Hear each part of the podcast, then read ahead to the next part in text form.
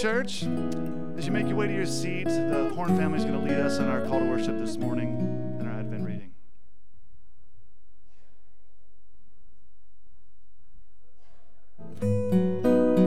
The clans of Judah. One will come from you to be ruler over Israel for me. His origin is from antiquity, from ancient times. Therefore, Israel will be abandoned until the time when she who is in labor has given birth. Then the rest of the ruler's brothers will return to the people of Israel. He will stand and shepherd them in the strength of the Lord, in the majestic name of the Lord his God. They will live securely, for then his greatness will extend to the ends of the earth. He will be their peace. Today, we light the faith or Bethlehem candle, declaring our faith in the Savior who is to be born in Bethlehem.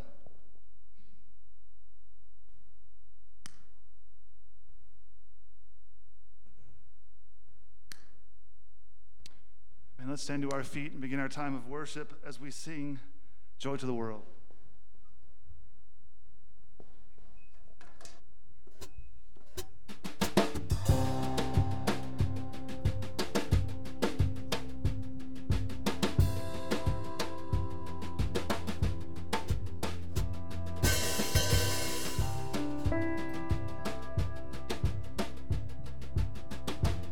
Sing this together. Joy to the world. Joy to the world, the Lord is come. Let earth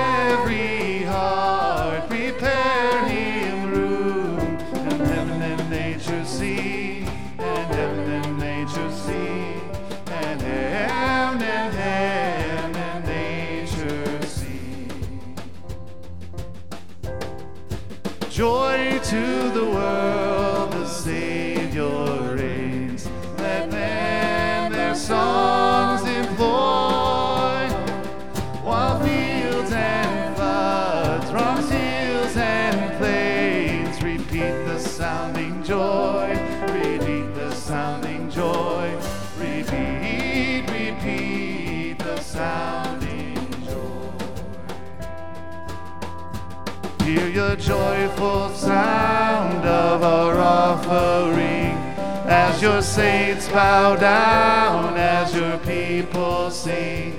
We will rise with you, lifted on your wings, and the world will see that our God saves. Our God saves.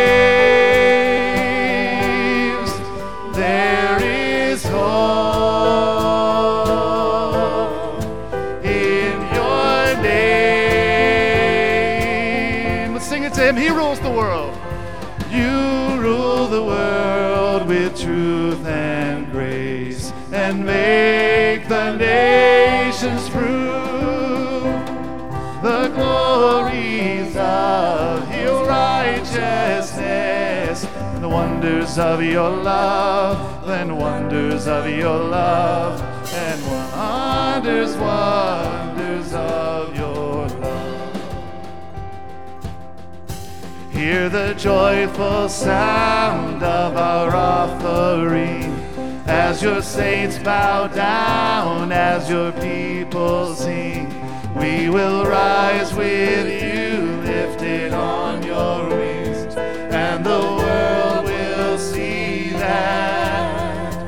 our God saves. Our God saves.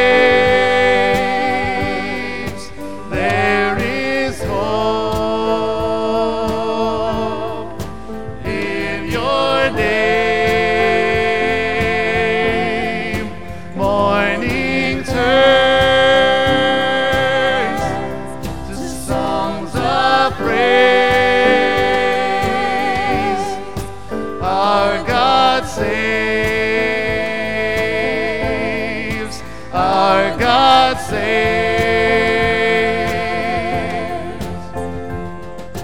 Joy to the world, the Lord is come. Joy to the world, the Lord is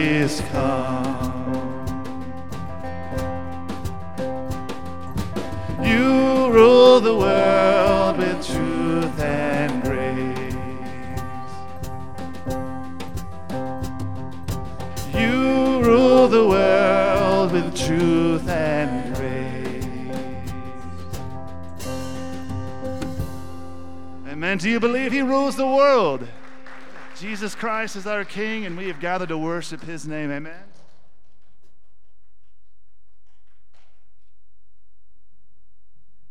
Let's continue singing together.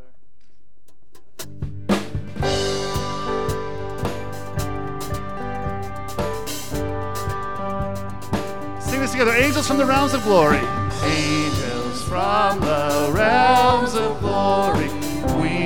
Your flight all the earth. You who say creation story. Now proclaim Messiah's birth. Come and worship, come and worship, worship Christ the newborn King.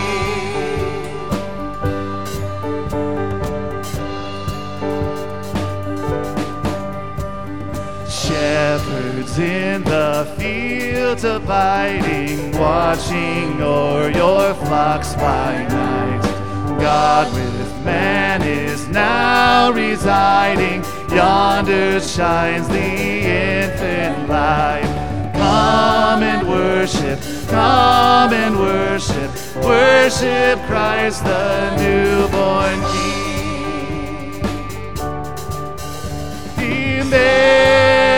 Emmanuel, Emmanuel, you are the God who saves us, worthy of all our praises.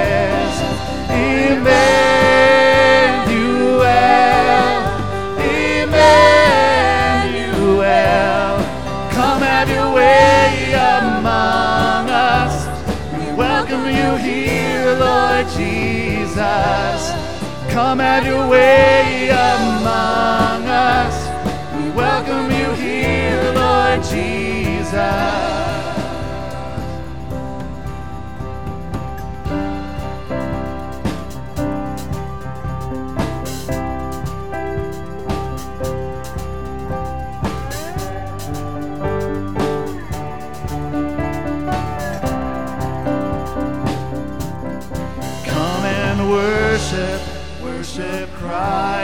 The newborn King.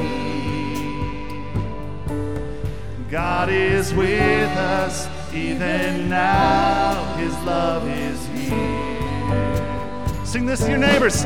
Come and worship, worship Christ, the newborn King. Let's encourage one another with these words. God is with us even now. His love is here. His love is here.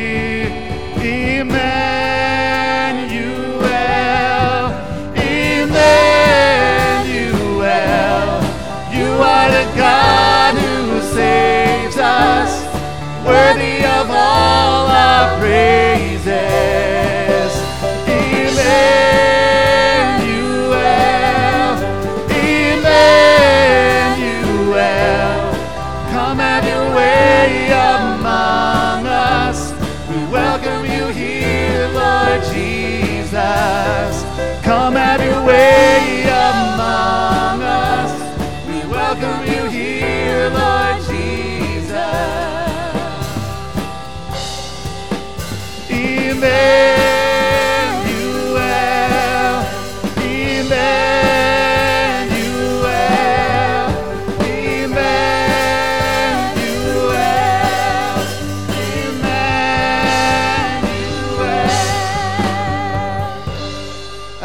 God is with us.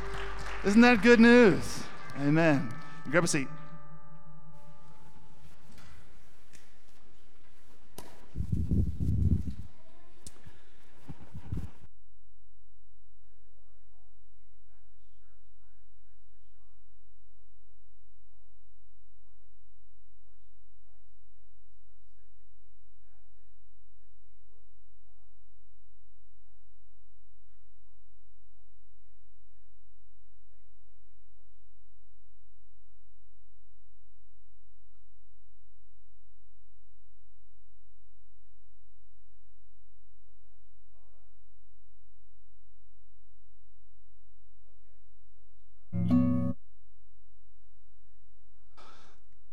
Testing. There we go. So let me try. Good morning. I'm Pastor Sean, and uh, good to see you at worship here this morning. We're glad that we can worship uh, the newborn King. We are worship uh, the second Sunday of Advent. Hopefully, you heard that part. Uh, we are worshiping the God who has come and is coming again. Amen. Uh, you remembered your part. Good. Uh, we're glad that you're here this morning. If you are w- uh, with us for the first time, welcome. We're glad that you're here. We want to get to know you and connect with you. In the, uh, in the pew in front of you, there is a connect card in one of the slots. I hope that you would pick that up fill that out between now and the end of the service and uh, stop by our next steps desk that is in uh, through the double doors and to the left. Uh, we have a gift waiting for you if this is your first sunday with us. Uh, we hope that you uh, will uh, stop by so we can get to know you a little better connect with a life group or just get to know hebron baptist church a little bit better. We're glad that you are here. We are also have the opportunity we're glad to see you members this morning that you've come to worship. Some of you at home. Glad to see you all worshiping at home with us today. Uh, one of the ways that we can worship is that we give of our tithes and offerings. That is a way to give back to the Lord and show our thanksgiving to Him. And so you can do that by uh, uh, scanning the QR code that is right there on the screen in front of you at your home, or in the pew in front of you, there's a way to give online, or you can give in the boxes in the back of the room, uh, or you can give uh, throughout the week, uh, Monday through Thursday 9 to 4 and Friday 9 to noon, as well as you can email P.O. Box 92 Hebron, Kentucky 41048. We hope that you would give this time of season and especially remember uh, the challenge and pledge to give to the Lottie Moon Christmas offering. We'll see a video about that later in our service. Next Sunday, we will have our March to the Manger. And so if you're thinking about giving a gift, we encourage you and challenge you to bring a gift next Sunday as we participate in our giving through the uh, Lottie Moon Christmas offering next week. And I'll talk more about that in a, in a little bit. I want to spend a little bit of time this morning to, uh, for some of you know, and some of you who don't know, we have the, the exciting opportunity to celebrate something special that happened two days ago. Two days ago, uh, on December 3rd, 60 years ago, Hebron Baptist Church was started. Amen? That's exciting. Yes, that's exciting. Actually, back in 1958, a group from uh, Sand Run Baptist Church, our, our mother church, so to speak, began meeting in a storefront. Two years later, on December 3rd, 1961, this church constituted as a church. What an amazing gift from the Lord that, that Christians in this area knew that people here in Hebron needed to be reached by, by another church. And 60 years later, God has done some amazing things. And to kind of commemorate that, we're going to show a video that we showed actually two years ago. But we started to look back at it and thought, you know what? These are some of the great stories that need to be told again. And so many of you have joined since then that we want you to see this amazing video of some of our members who have been here for many years and basically what God did to get this church started. So let's watch that video together now.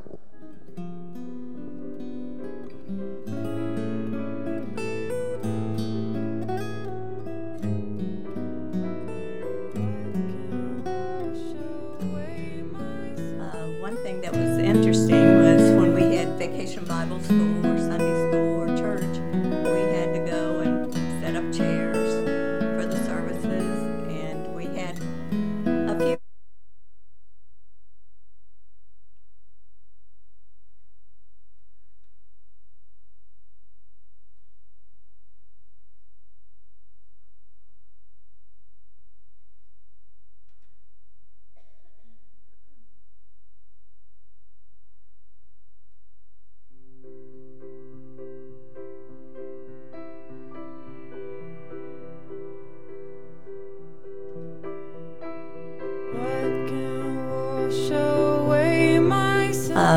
thing that was interesting was when we had vacation Bible school or Sunday school or church, we had to go and set up chairs for the services, and we had a few rooms for the children to have um, Sunday school, but the adults met in the four corners of the auditorium, and that's where we had our Sunday school.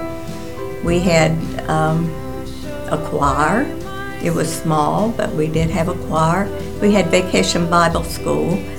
But one thing, when you're in a mission setting and renting a building, you have to carry everything home. So if you taught a child's class after church, you had to pack up all your stuff in a box, and a lot of times we just kept it in our trunks of our car or carried it back and forth. So it was um, a little bit of work setting up for our services because it had to be taken down every day. We had Vacation Bible School, and of course, we couldn't have all the fancy things that we have today, but we did. The children learned about Jesus loving them, and uh, we taught them about missions and Bible stories. And so, uh, one thing I learned from that is that you don't have to have everything special. You don't. Ha- you can just teach them the love of God and stories from the Bible, and teach them that Jesus loves them. And that's what we tried to do. We, we borrowed money to uh, buy the property. I guess I was, we borrowed it up three, I think about three times we borrowed money from the Hebron Bank. And uh, to be able to buy the property, go in the basement, and then the to build a parking lot, so on like that. So Hebron, we had about three loans from him, and when he got to him about another hundred and twenty some thousand dollars to build to build the church, they, you know, they they thought, well, they didn't want to go another hundred thousand dollars with us. One of the deacons that was on the committee, the building committee. He said, well, son, you have locked our doors. I said, what do you mean? Said, there ain't no way we can pay no hundred and twenty-two thousand dollars for this. Says, you, we as well throw the keys away. You have done locked our doors. So he chewed me out big time for borrowing hundred twenty-two thousand dollars. But anyway, uh, we never missed the payment for the house, uh, the building. My dad and I would go up on Sunday morning and set the chairs up for church and take them down on Sunday night. That was my first job, so he helped me do that. Our Bible schools were full. We would take our cars, we didn't have to have seat belts, so you piled everybody you could in your car, took them to Bible school. It was a 9 to 12 in the daytime for eight days, and it was quite an experience, I think, for uh, our children to be there with the activities, their friends, church friends, they bring their school friends. So that was a blessing to the community then. Also, uh, have visited, uh, I'd say four decades, uh, Carl Pepper and uh, Cleveland Giles. And during that period of time, we've been turned away uh, twice, which I thought was a good record. The uh, time that we have spent together was, uh, was glorious and I can give all the praise to the Lord.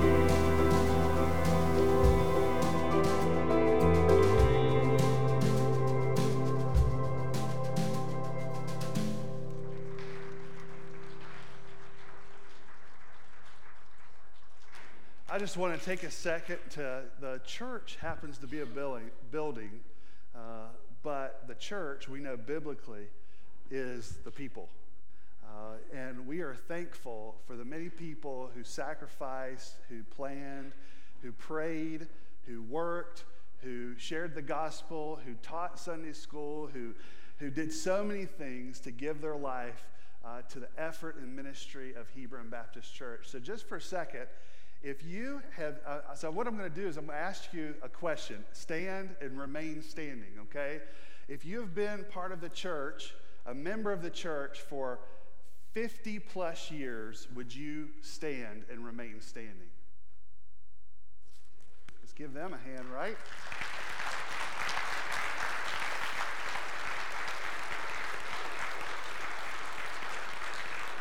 Now stay, stay standing.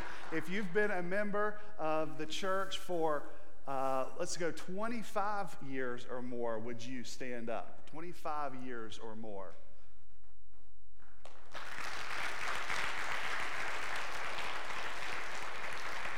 Now stay standing. Now, if you have been members of the church for 10 years or more, would you stand up and stay standing?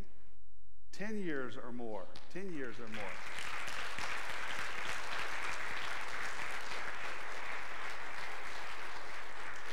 Thank you all for, so stay standing. Thank you all for your faithfulness. Stay standing.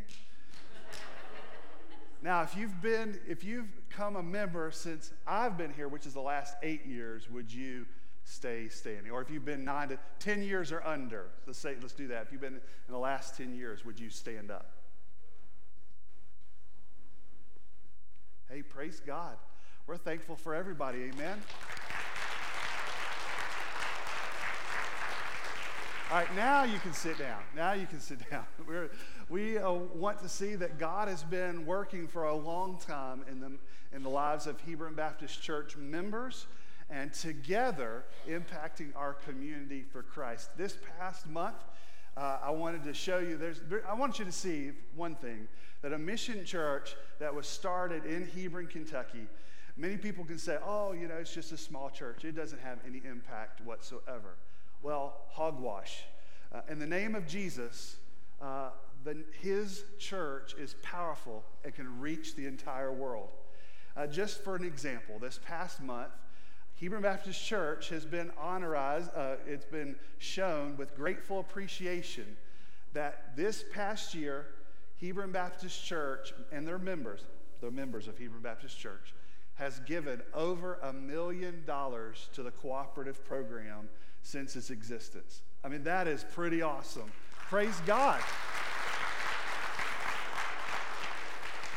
That means um, over a million dollars has been given to fund missionaries across the globe who have fund church planters in North America who have helped raise up the next generation of pastors and missionaries through seminaries. Guys, this is a big impact in the name of the Lord. Praise God for that. That's very exciting. But think also of the many people who have come to faith in Jesus Christ over the years that their eternity has been changed because of the ministry of Hebron Baptist Church. Uh, that's overwhelming to think that the halls of heaven are different, different because of the faithfulness of the people of Hebron Baptist Church. We've sent out missionaries to the mission field full time. This church has not only impacted Northern Kentucky, but he's impacted the world. So thank you, Hebron Baptist Church. We're thankful for all who have come before us and those who will come to Christ and will join us uh, in the future. We're thankful for that. And let's give one more praise to the Lord for his faithfulness for 60 years and many more to come. Now, we plan to have a big shindig and a, and a, a, a if y'all don't speak Southern, that's a party. Uh, that we're going to have a, a, time together uh, in the spring when it's a little warmer and we can do a little bit more and maybe have some, some of our friends back. Uh, we didn't want to do it here during the holiday season and craziness, so uh, we will be doing something in the spring even more, but we didn't want this date to go by without being thankful to the Lord for it. And so uh, let me go to the Lord in prayer for all of us, as well as uh, thanksgiving to our church, and we'll continue in our worship. Heavenly Father, we are so grateful this morning to celebrate 60 years of faithfulness, uh, first, Lord, of you, that the Great Commission uh, came through Hebron Baptist Church, Sand Run Baptist Church and the people and the charter members that began this church 60 years ago. We're thankful that they saw the need of reaching people in this area. And we're thankful, Lord, that God, you have done a work here and you've done many grateful things through every member, through every person, uh, through anyone who have served an hour or more, or more each week uh, to the faithfulness of Hebron Baptist Church. And many, many things that get done seem arduous and hard, But Lord, it is the overall work of the kingdom that you are doing through vacation Bible schools, through Sunday school, through kids' ministry, youth ministry, through the Sunday morning worship, through everything that's happened. Lord, you are raising people up in your name. You are sending people out with the gospel. And Lord, you are saving people. And we are so thankful for that. So, Lord, we're thankful for the faithfulness. We're thankful for those who have sacrificed. We pray those who have gone in, into glory before us. We're thankful for their sacrifice and, uh, Lord, for what they have done. And we are thankful for the ones that we don't even know yet, but you do that will be part of Hebron Baptist Church in the future.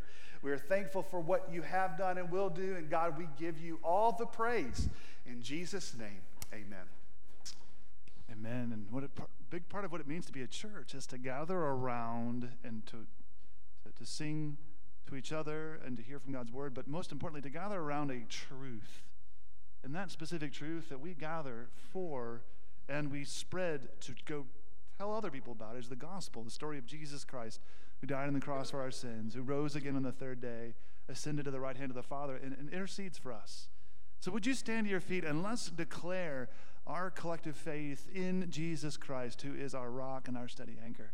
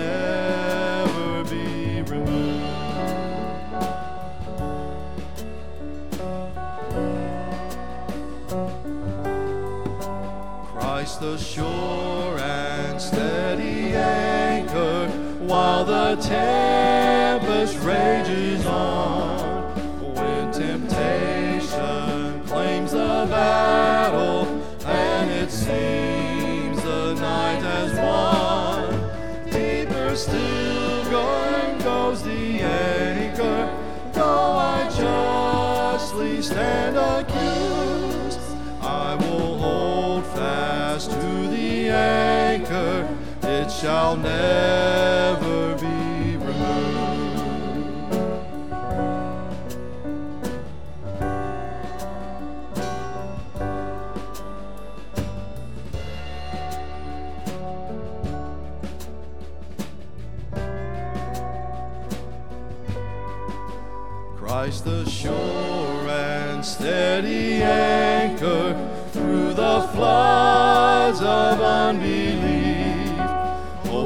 somehow, oh my soul, now lift your eyes to Calvary.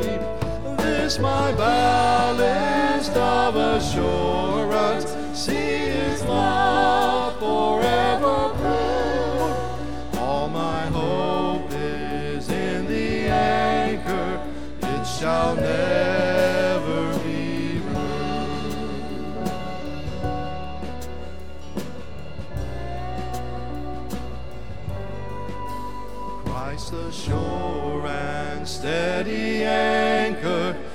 as we face the wave of death.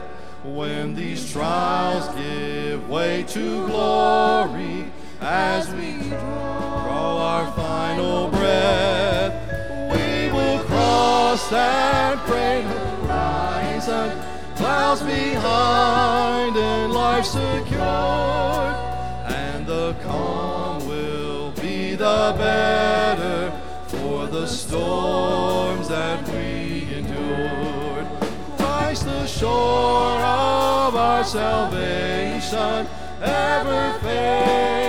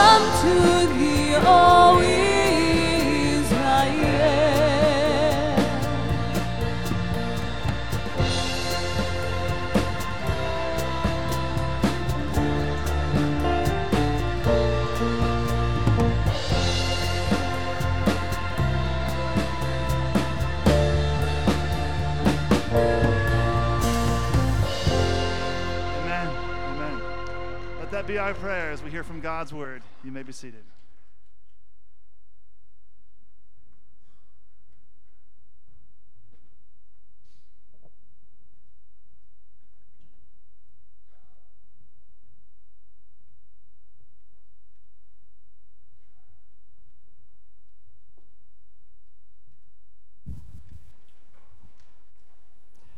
Turn in your copy of God's Word to Ruth chapter 2 can turn in your device, or hopefully your copy of God's Word that you have in your lap there will be in chapter 2 of Ruth.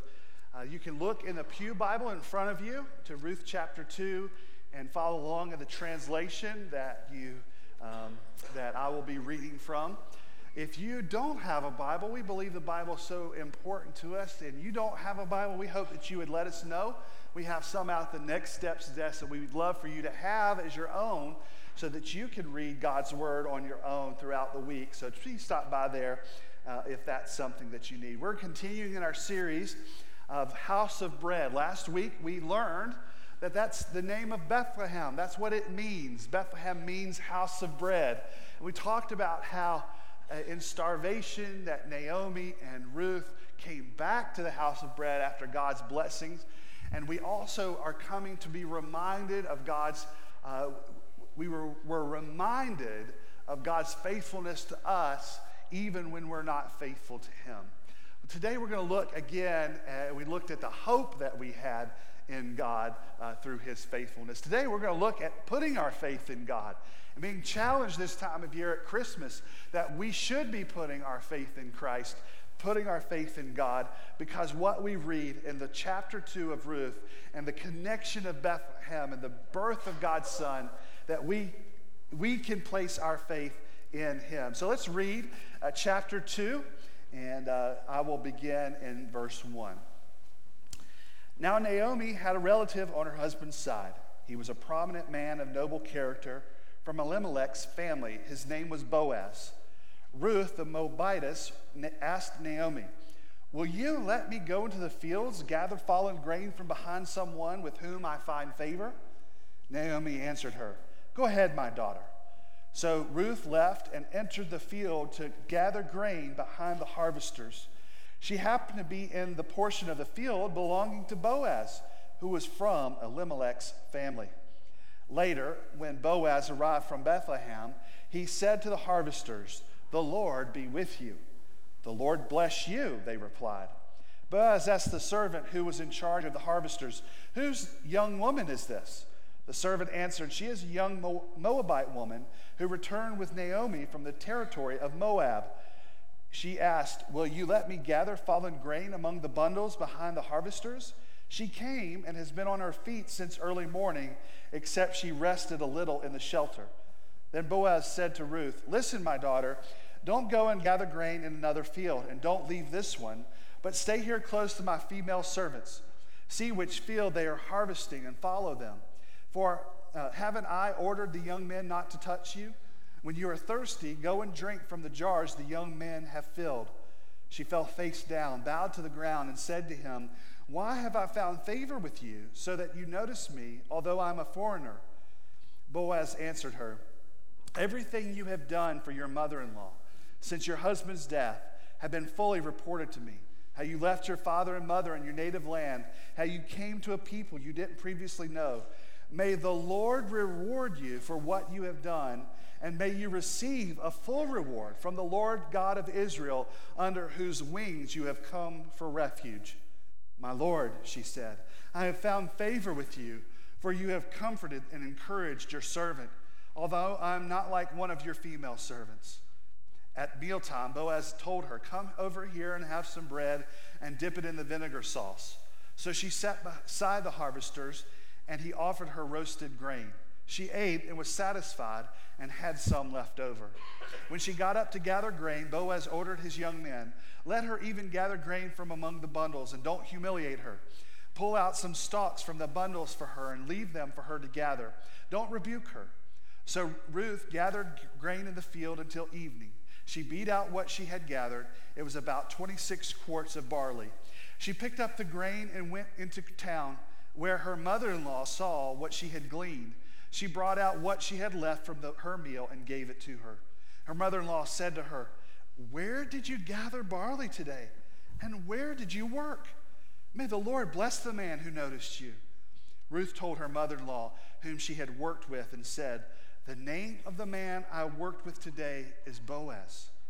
Then Naomi said to her daughter in law, May the Lord bless him, and because he has not abandoned his kindness to the living or the dead, Naomi continued, The man is a close relative. He is one of our family redeemers. Ruth the Moabitess said, He also told me, Stay with my young men until they have finished all of my harvest.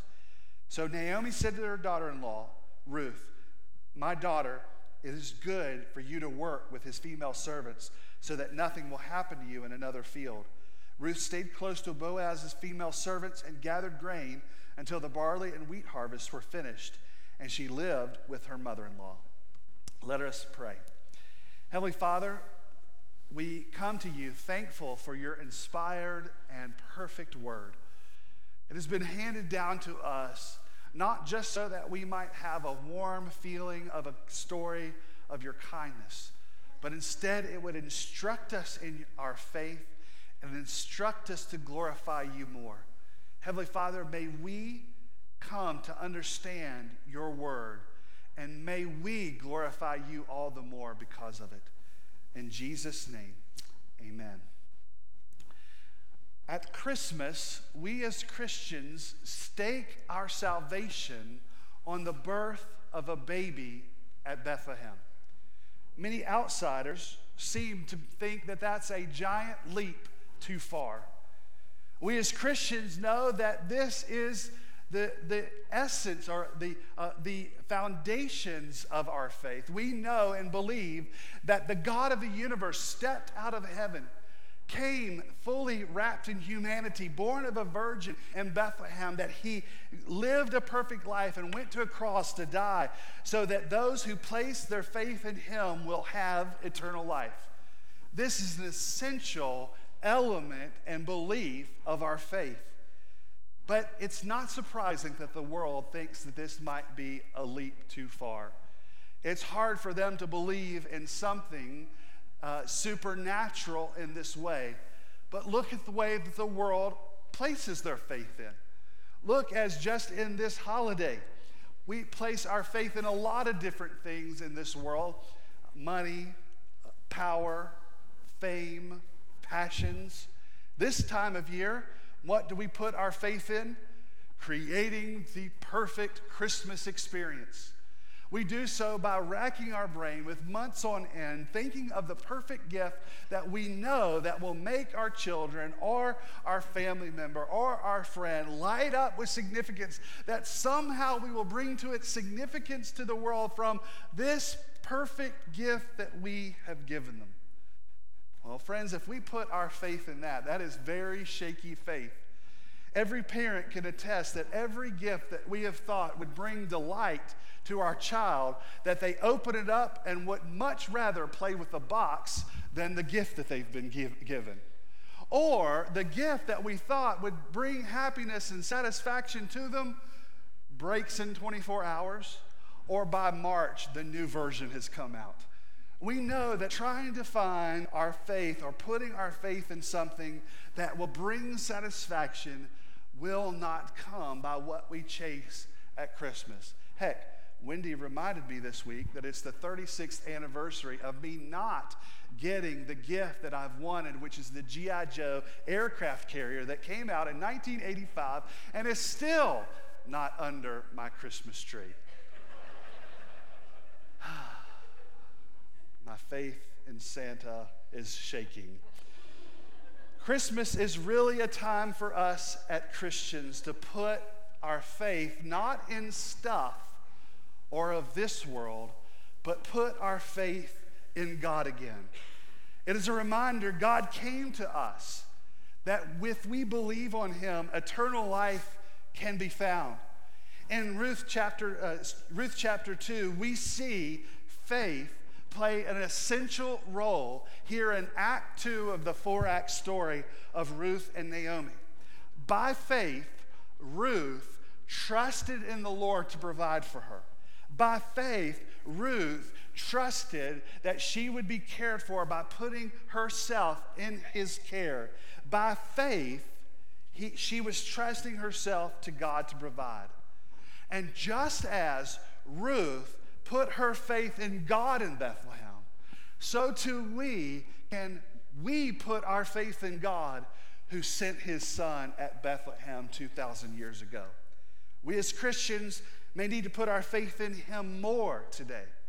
Or maybe someone here or someone watching at home needs to put your faith in Christ for the first time. The events of the life of Ruth in Bethlehem, the events of the birth of Christ in Bethlehem, remind us of a great God in whom we owe our faith. So, in this passage, there are three reasons at Christmas we can place our faith in God. Number one, if you're taking notes on the back of the bulletin or in your phone or at home, number one, at Christmas, we can have faith that God has been at work all along. At Christmas, we can have faith that God has been at work all along. Well, as we open chapter 2, the first verse begins to introduce a new character Boaz. He is described as a prominent man of noble character. In other translations, simply a worthy man. This term, Gibor, is the word that is used there to describe Boaz. Literally, it means a man, a mighty one, wealthy, powerful, and great character. That's a lot for one word, but that's what we see and understand and are introduced to Boaz. Boaz is helpful because Gibor, or this word mighty, is used only to describe people, but to describe God Himself. It is to describe this worthy, mighty God who brings upon salvation. This one that is described in Isaiah 9 6. For a child will be born to us, a son will be given to us, and the government will, will be on his shoulders. He will be named Wonderful Counselor, Mighty, or Gibor, God, Eternal Father, Prince of Peace. Now, we know that because of the story, we know the end before Ruth does, and we know that God is setting Boaz as the Redeemer, the caretaker, the one who is a picture of the Redeemer who is to come. And this Boaz sets us up to see that God is already at work. Ruth and Naomi are poor, are hungry, don't know how they're going to take care of themselves. But, friends, God is at work. God is already writing their story. In these beginning verses, it's wonderful to see that the mighty God is the work directing the path and provisions for Ruth and Naomi. And we see this in a snapshot of two different ways. First of all, God had already ordained through the law that those who are in need can go and get provisions from people, uh, from Jewish people through, through gleaning of the fields. And many, many thousands of years early, excuse me, a couple thousand years earlier, when the law was written, that God had written a provision that those who were poor could glean or come to the fields and take what's on the ground for provision. It was a way for those to be taken care of who had a need. There was also a law that at the edges of the fields were not to be harvested so that those who were poor could come and get what they needed we see that God was already taking care of Ruth's needs when she put her faith in Him, when she said, Your God will be my God. This God was a God who was already taking care of her. Second, God directed her to a field in which Boaz owned, whom we know ultimately will provide and ultimately be the redeemer of the line. In verse 3, we see this wonderful phrase. Uh, it says, that so Ruth left and entered the, the field. She happened to be. Now, literally in the Hebrew, it says her chance chanced upon the allotted portion of the field. That she, by chance, had come. Now, if you're reading this, you know, and the reader knows, that what the writer is saying, that God has already put this together that this was not happenstance. This wasn't a stroke of good luck, but that God, the provider who is sovereign, directing all things for his glory, has put her into the field of her kinsman redeemer. Now, brothers and sisters, Christians, if you're watching at home, please, this is my opportunity, maybe every so often, to please to beseech you, to ask you, to instruct you, possibly even with a threat of a punch in the throat. Please stop talking about good luck and chance. You cannot read the Bible and see that things are happening by chance. This is not a world that is without order. This is a God, a sovereign of the universe, who is directing our paths and directing our lives. Nothing is happening to us without the direction of the Lord. So when something good goes well, we need to say, Blessed be the name of the Lord, not how lucky we are. Please stop saying that. When something good happens to us, we need to say, Blessed be the name of the Lord that He has brought this good thing to us. If something bad happens to us, what do we say? Blessed be the name of the Lord because God is still working all things. Please stop thinking and, and putting up and propping up this pagan, unbiblical, unfaithful, unrighteous, horrible, and stupid belief of luck. Back to the original sermon. Instead, brother and sister, we need to understand that God is taking care of Ruth. And it should encourage us all the more to put our faith in Him. There's no situation in which He is not present. There is no situation in which He is not guiding. We must place our faith in Him because He is at work. And how do we know this? Because a thousand years later, from the line of Ruth and Boaz, we receive the Savior of the world, the line of David. Jesus is born of a virgin. The Redeemer of the world comes. He is at work. We can put our faith in Him. This didn't happen out of luck. Jesus didn't become good enough all of a sudden that he bestowed deity. He was not just a great teacher, but God, before the foundation of the world, had ordained and planned and directed that He Himself would come as the Savior of the world. Galatians 4 4 through 5 says, When the time to completion came to completion, God sent His Son, born of a woman, born under the law, to redeem those under the law, so that we might receive adoption as sons. Amen? Brothers and sisters, God is at work.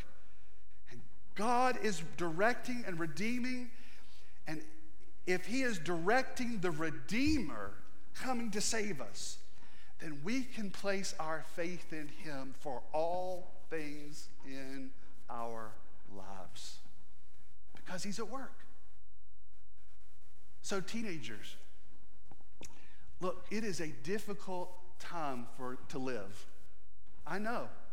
Middle school to high school can be some of the most difficult days of your life. Your friend this year, some for some reasons not your friend next year. There's a lot of things happening that you can't really put your hands around. Everybody's asking you every day, where are you going to go to college? Where are you going to go to college? What are you going to do? These are big things for you to think about. Can I encourage you? Put your faith in God. He's working, even though that you don't feel it. Trust in Him. Rest in Him. Parent. Maybe you're a parent of someone who's older adult or maybe a younger child, and you've been fretting about them walking away from God or not trusting in God. You've prayed, you've cried in your pillow, you've done everything you can to know what you can do to, to help your child see the wonders and glories of God. Can I encourage you? Place your faith in Him. He's working. He's doing what only He can do, and that's saving. Should you be sharing your faith? Yes. Should you be putting an environment where the gospel is repeated and shown and encouraged and, and, and that you're encouraging if your child is under 18, you're bringing them, maybe, dragging them to church? Yes, you should be doing those things because they need to meet with God, they need to meet with Jesus, they need to be under His word, and they need to be, be with God's people. But you can't save them. And as much as your heart is breaking and aching, I encourage you God is still at work. Put your faith in Him. And He is at work in every situation in our lives. And at Christmas, we can be reminded and affirmed that God is at work. And we can place our faith in Him. Number two, at Christmas, we can have faith to put ourselves under his sovereign care. At Christmas, we can have faith to put ourselves under his sovereign care. So, as we continue reading in verse 4, Boaz rolls up to his field and he's taking a look out and he sees Ruth, and she's somebody different that she's see, he's seen there before. And so he asks, Who is this? And if you kind of get from the words, you can notice that the foreman or the supervisor is, is a little kind of unsure because she's, he's like, Well, this is a foreigner, and this is someone I know that you don't know, and I know that this could be something that you'd be embarrassed about. So, kind of, Boaz, what do you want me to do about this? We hear that Ruth is working hard, she is working diligently, she is honest, and obviously the story of what she's done committing to Naomi has reached Boaz's ear. So, what do we find? Boaz was completely overwhelmed by Ruth's kindness to Naomi and her faith in the Lord. Boaz then, as he's talking to Ruth, encourages her, tells her to continue on in her kindness, and he does something amazing prays that God would bless her faithfulness to the Lord. In Ruth chapter 12, sorry, Ruth 2, chapter uh, verse 12, he says, May the Lord reward you for what you have done. May you receive a full reward from the Lord God of Israel, under whose wings you have come for refuge. Boaz believes that Ruth's actions deserves more than just his recognition. It deserves the reward of the Lord.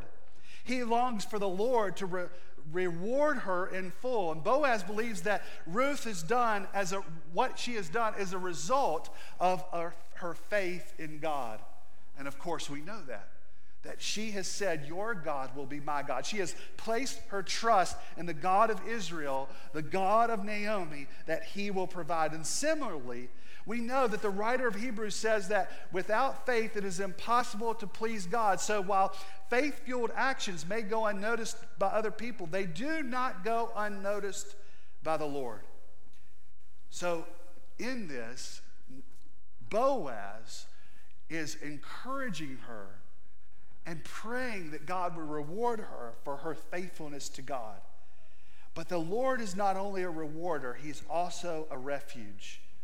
Boaz commands Ruth, commends Ruth for abandoning the Moab gods and taking refuge under the wings of the Almighty God.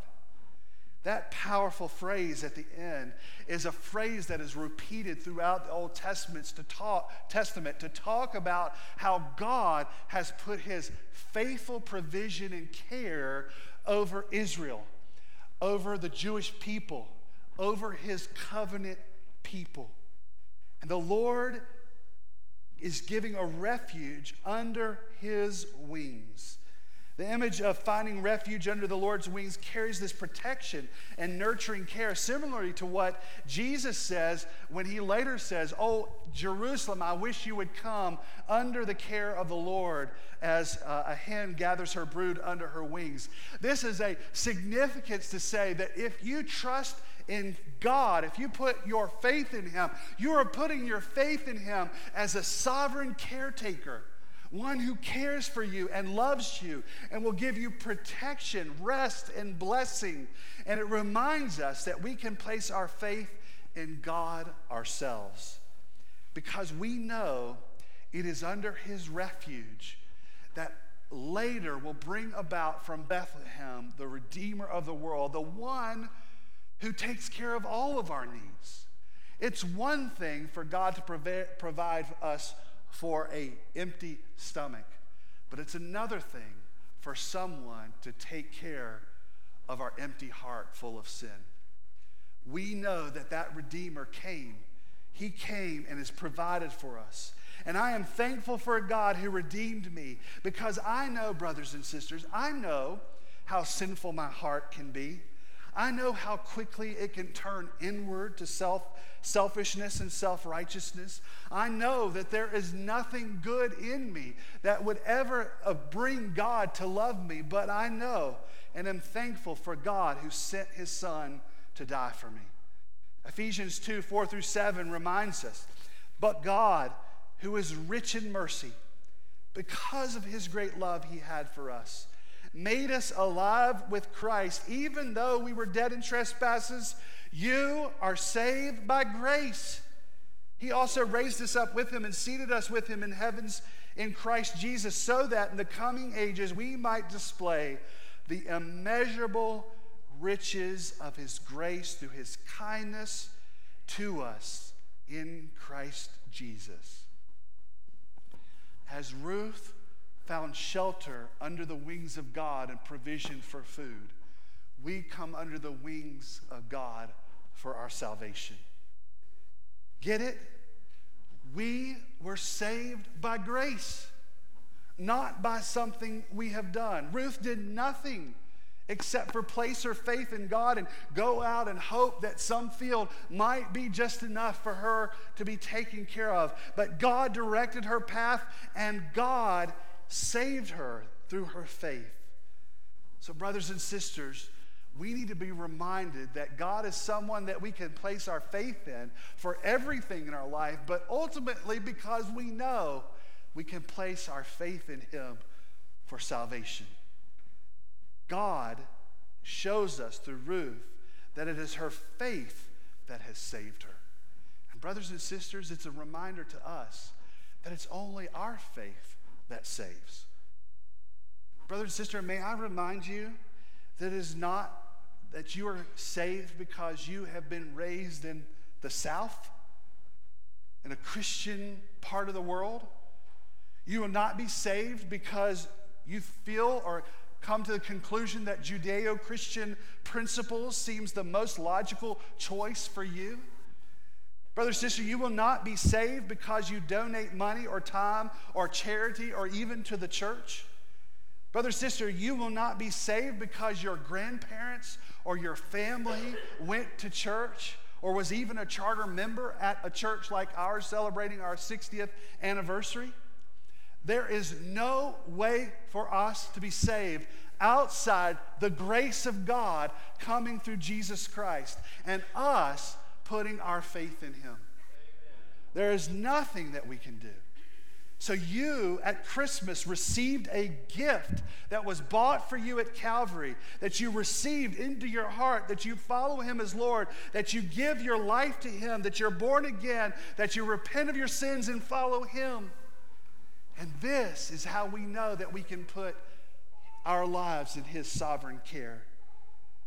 John Piper observes in this text God is not an employer looking for employees. He's an eagle looking for people who will take refuge under his wings. He's looking for people who will leave father and mother and homeland or anything else that may hold us back from a life of love under the wings of Jesus.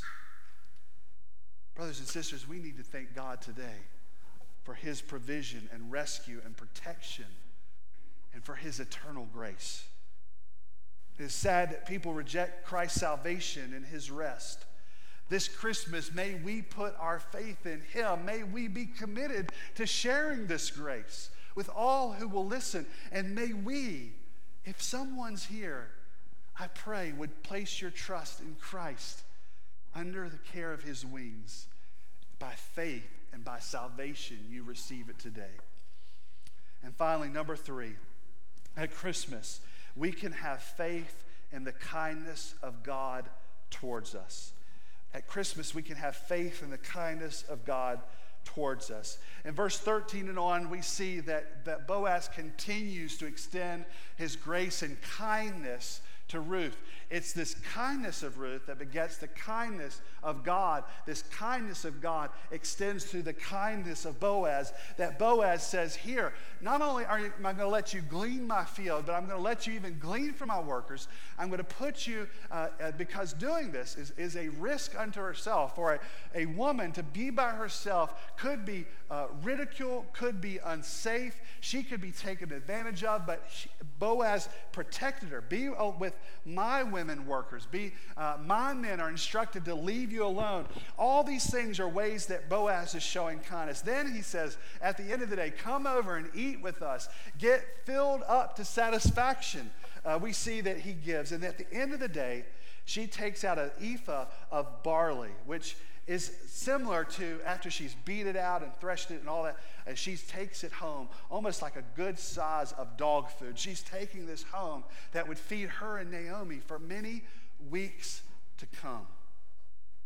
And Naomi's words tip us off to the fact that they understand that it is God in His kindness that has blessed them both physically, but also with the possibility to meet with the Redeemer. And chapter 2, verse 20, it says, Then Naomi said to her daughter in law, May the Lord bless him because he has not abandoned his kindness to the living or the dead. Naomi continued, The man is a close relative. He is one of our family redeemers.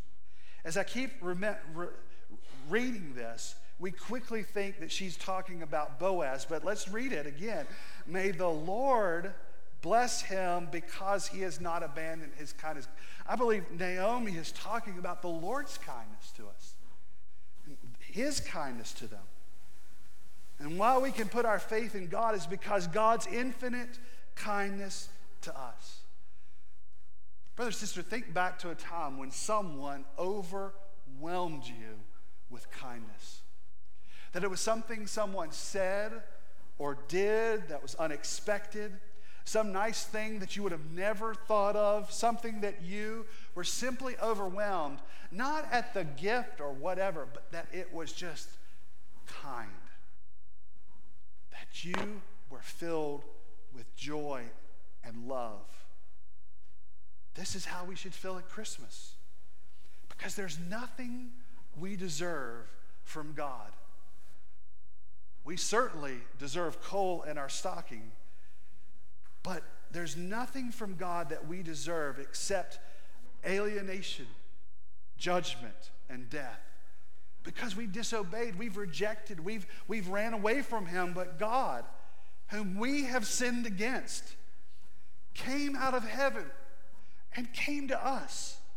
And not only came, but died for us so that we might live.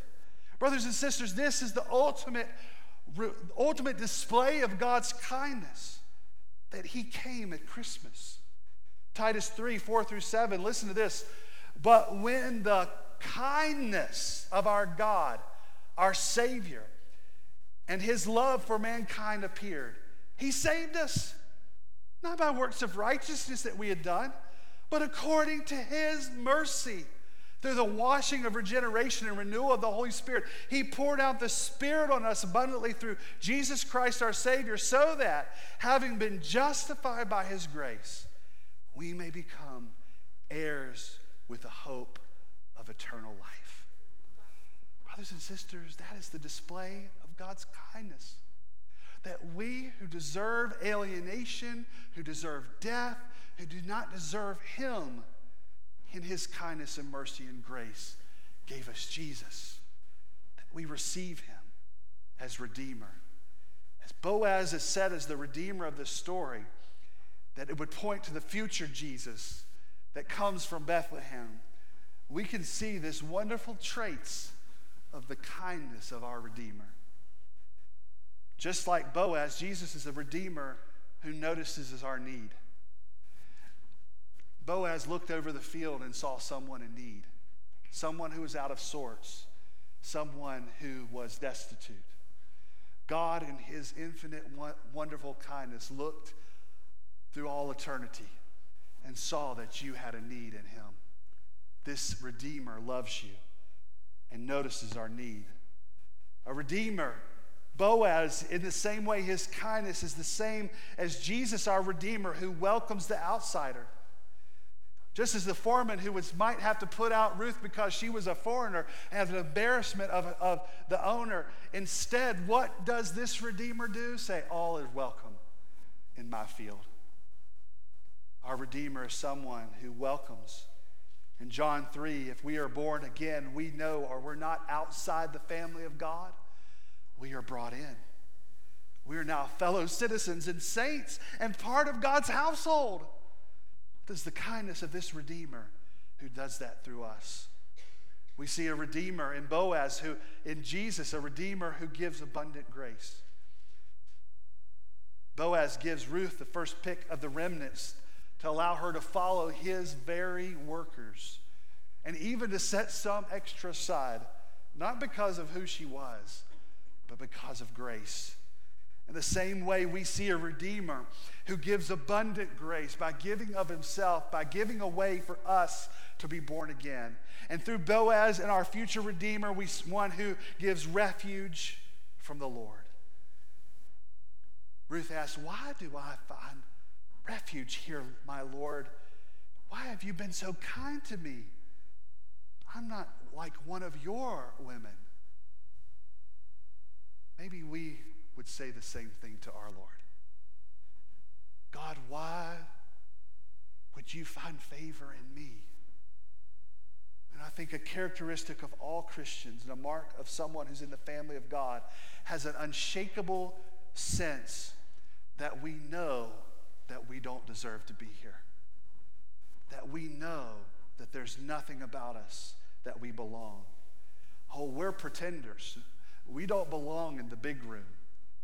But God, in His graciousness, has given us His Son so that we are welcomed into His family. We have been provided a Redeemer who welcomes the outsider and makes us a child in the harvest of God's field. How great this Redeemer Boaz, but how much greater is the one Jesus who comes in Bethlehem a thousand years later, that we who put our faith in him, we find this and more. So, how much faith do you give God in your everyday life? How much do you put your faith in him for salvation? Do you still fall back into working and trying to please him? Do you still look, work to try to control things that you know that God is already controlling.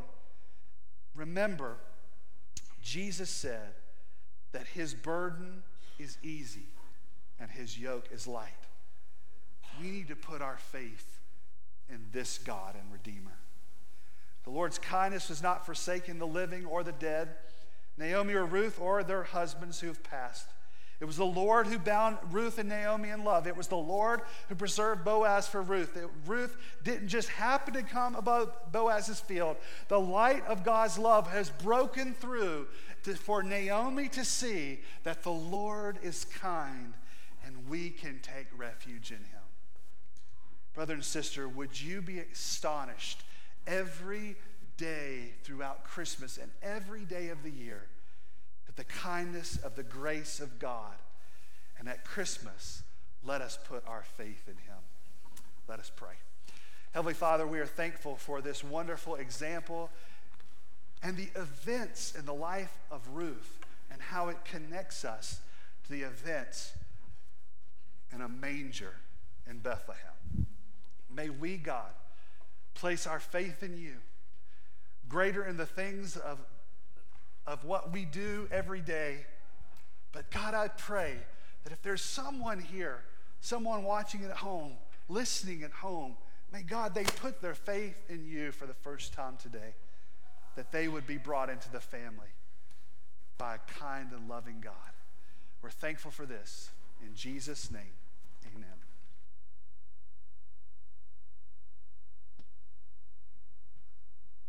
Man, would you stand to your feet? Let's respond in thankfulness and worship the grace that we have in Jesus Christ.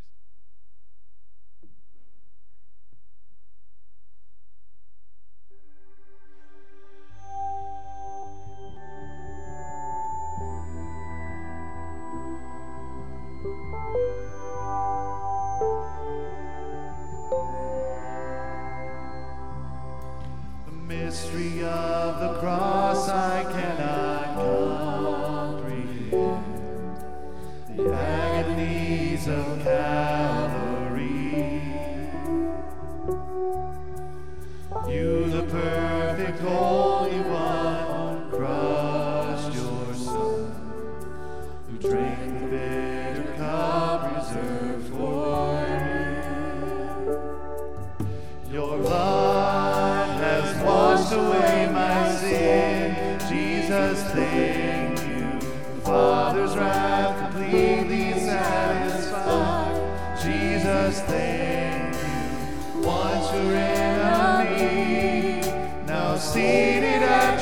at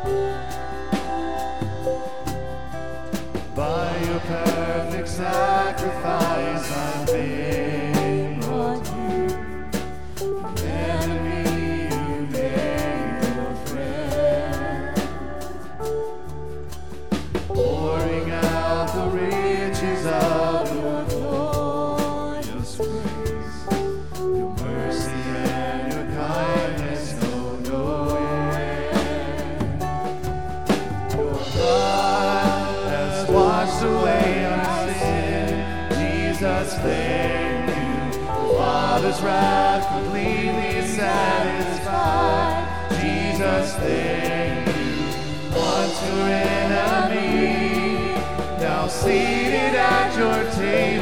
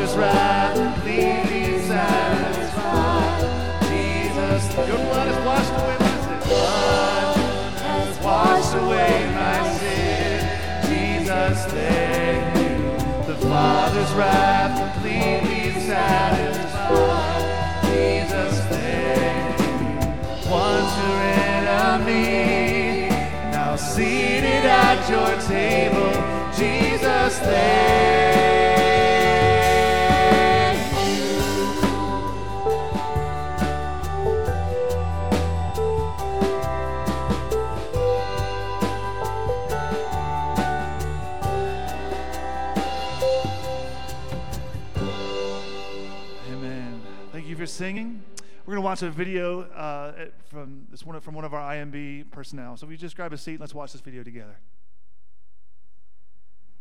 Greetings from London, England. My name is Mike McCoy. My wife Grace and I are the IMB city leaders for this great city.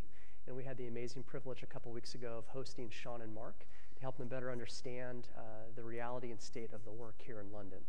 Uh, historically, London has seen incredible movements of God from Wilberforce to Wesley to Spurgeon. But the grim reality is, these days, only about 2% of the population would consider themselves born again evangelical believers in Jesus Christ. With, over 300 languages spoken daily, over 200 nations that are represented, the nations are here. Over 50% of the population is from someplace other than the UK. And as we think about uh, engaging the city and what partnership looks like with your church, number one is you can pray. Pray that God would move and that He would use us and our local partners to push back the darkness uh, in this city, that more and more people would have opportunity to respond to Christ and to see disciples made and healthy reproducing churches planted. Two is that we would continue to explore what partnership look like, would look like with your church to come to be boots on the ground to see strategy and vision accomplished here in this city. And three, that you would pray about how you would give sacrificially to the upcoming Lottie Moon Christmas offering. Every penny of that offering goes to support families like us, the McCoys, and our team so that we can focus 100% of our attention on engaging the lost and mobilizing the, the existing church to see the kingdom come in greater ways here in this city. So please pray and ask how God would have you partner with us here in London. Lord bless you. We're thankful for the McCoys and other families uh, there in London. but also other families throughout the world who represent Southern Baptist churches and our collective ministry together. So, this time of year, we encourage you to give sacrificially to the Lottie Moon Christmas offering. Next Sunday, we'll do our annual March to the Manger, where we encourage people to bring our gift to the manger that we'll have set up here. And so, this is an opportunity for you to give a special gift above and beyond in a sacrificial way uh, because every bit of it goes to help someone, some missionary, uh, just like our Richard family that's been sent out, just like the McCoys, and so many others. And so we want to be able to give in a great way. So please think about that outside at the Next Steps desk. We do encourage you, and, or maybe you got them as you came in. Did you get the prayer guides when you come in to, came in today? Okay, perfect. So make sure specifically that you pray this week. Take that guide, pray every day. Make sure that you do that. Also, uh, take the envelope or take a uh, think about how you might come and bring an offering next week. But please pray as that's vital as well. So uh, we're thankful for this giving. We're thankful for all the missionaries that are on the field, almost 4,000 that we're excited about and what they're doing. And so uh, we're thankful that we have an opportunity to give. Uh, March to the, so I said that March to the Manger next week. Uh, also next Sunday. Fireside Christmas. I strongly, really encourage you to go by the Next Steps desk, pick up one of those invitation cards, and take it to someone this week. Invite someone to come with you as your guest. We'd love to have this place packed next Sunday night at 6 o'clock. Uh, the special music, the choir, the quartet, uh, other special things are going to be going on. Our Bible reading for our, with our kids. We're going to have so many different things. And of course, the surprise at the end of the service that you don't want to miss. We do encourage you. Uh, we do need lots more people to bake cookies. So uh, if you like to do that, please go across the hallway. On the bulletin board is a place to sign up for cookies. So please do so today. And then also, uh, they have asked me that you bring them next Sunday morning uh, to church so that we can know and have them ready and set up for Sunday night. So please bring those next week. Uh, also, there's practice today at 4, so if you're involved in that, we will see you at 4 today. Today, there will also be a brief business meeting, uh, information meeting right after church. Then there will be the quarterly business meeting on the 19th. Uh, so please make sure you plan to be here. And then Christmas Eve on, the, on 24th, 6 o'clock, maybe invite your friends or your family that you normally spend time with, bring them here. Now, this is exciting time. We have two families that are coming forward for membership that we want you to uh, uh, get to know a little bit this morning. So we're going to invite the Wigan family and the Guzman family to come. So they're going to come forward.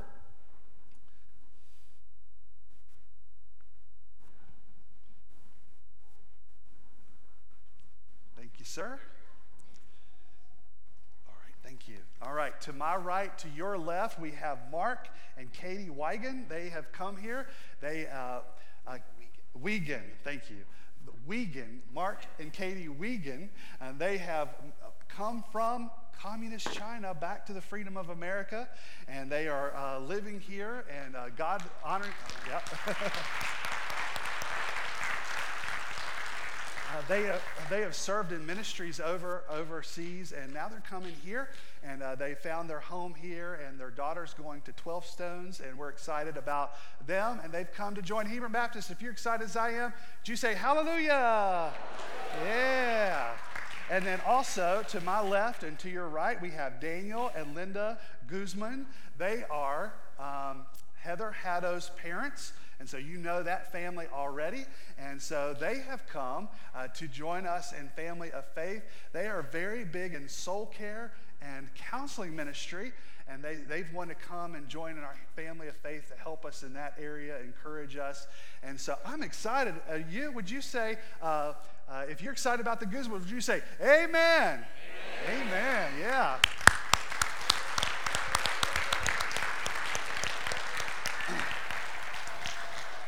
Now, it is your job as the family of faith to get to know these families over the next couple of weeks as we will bring them officially into the life of the church.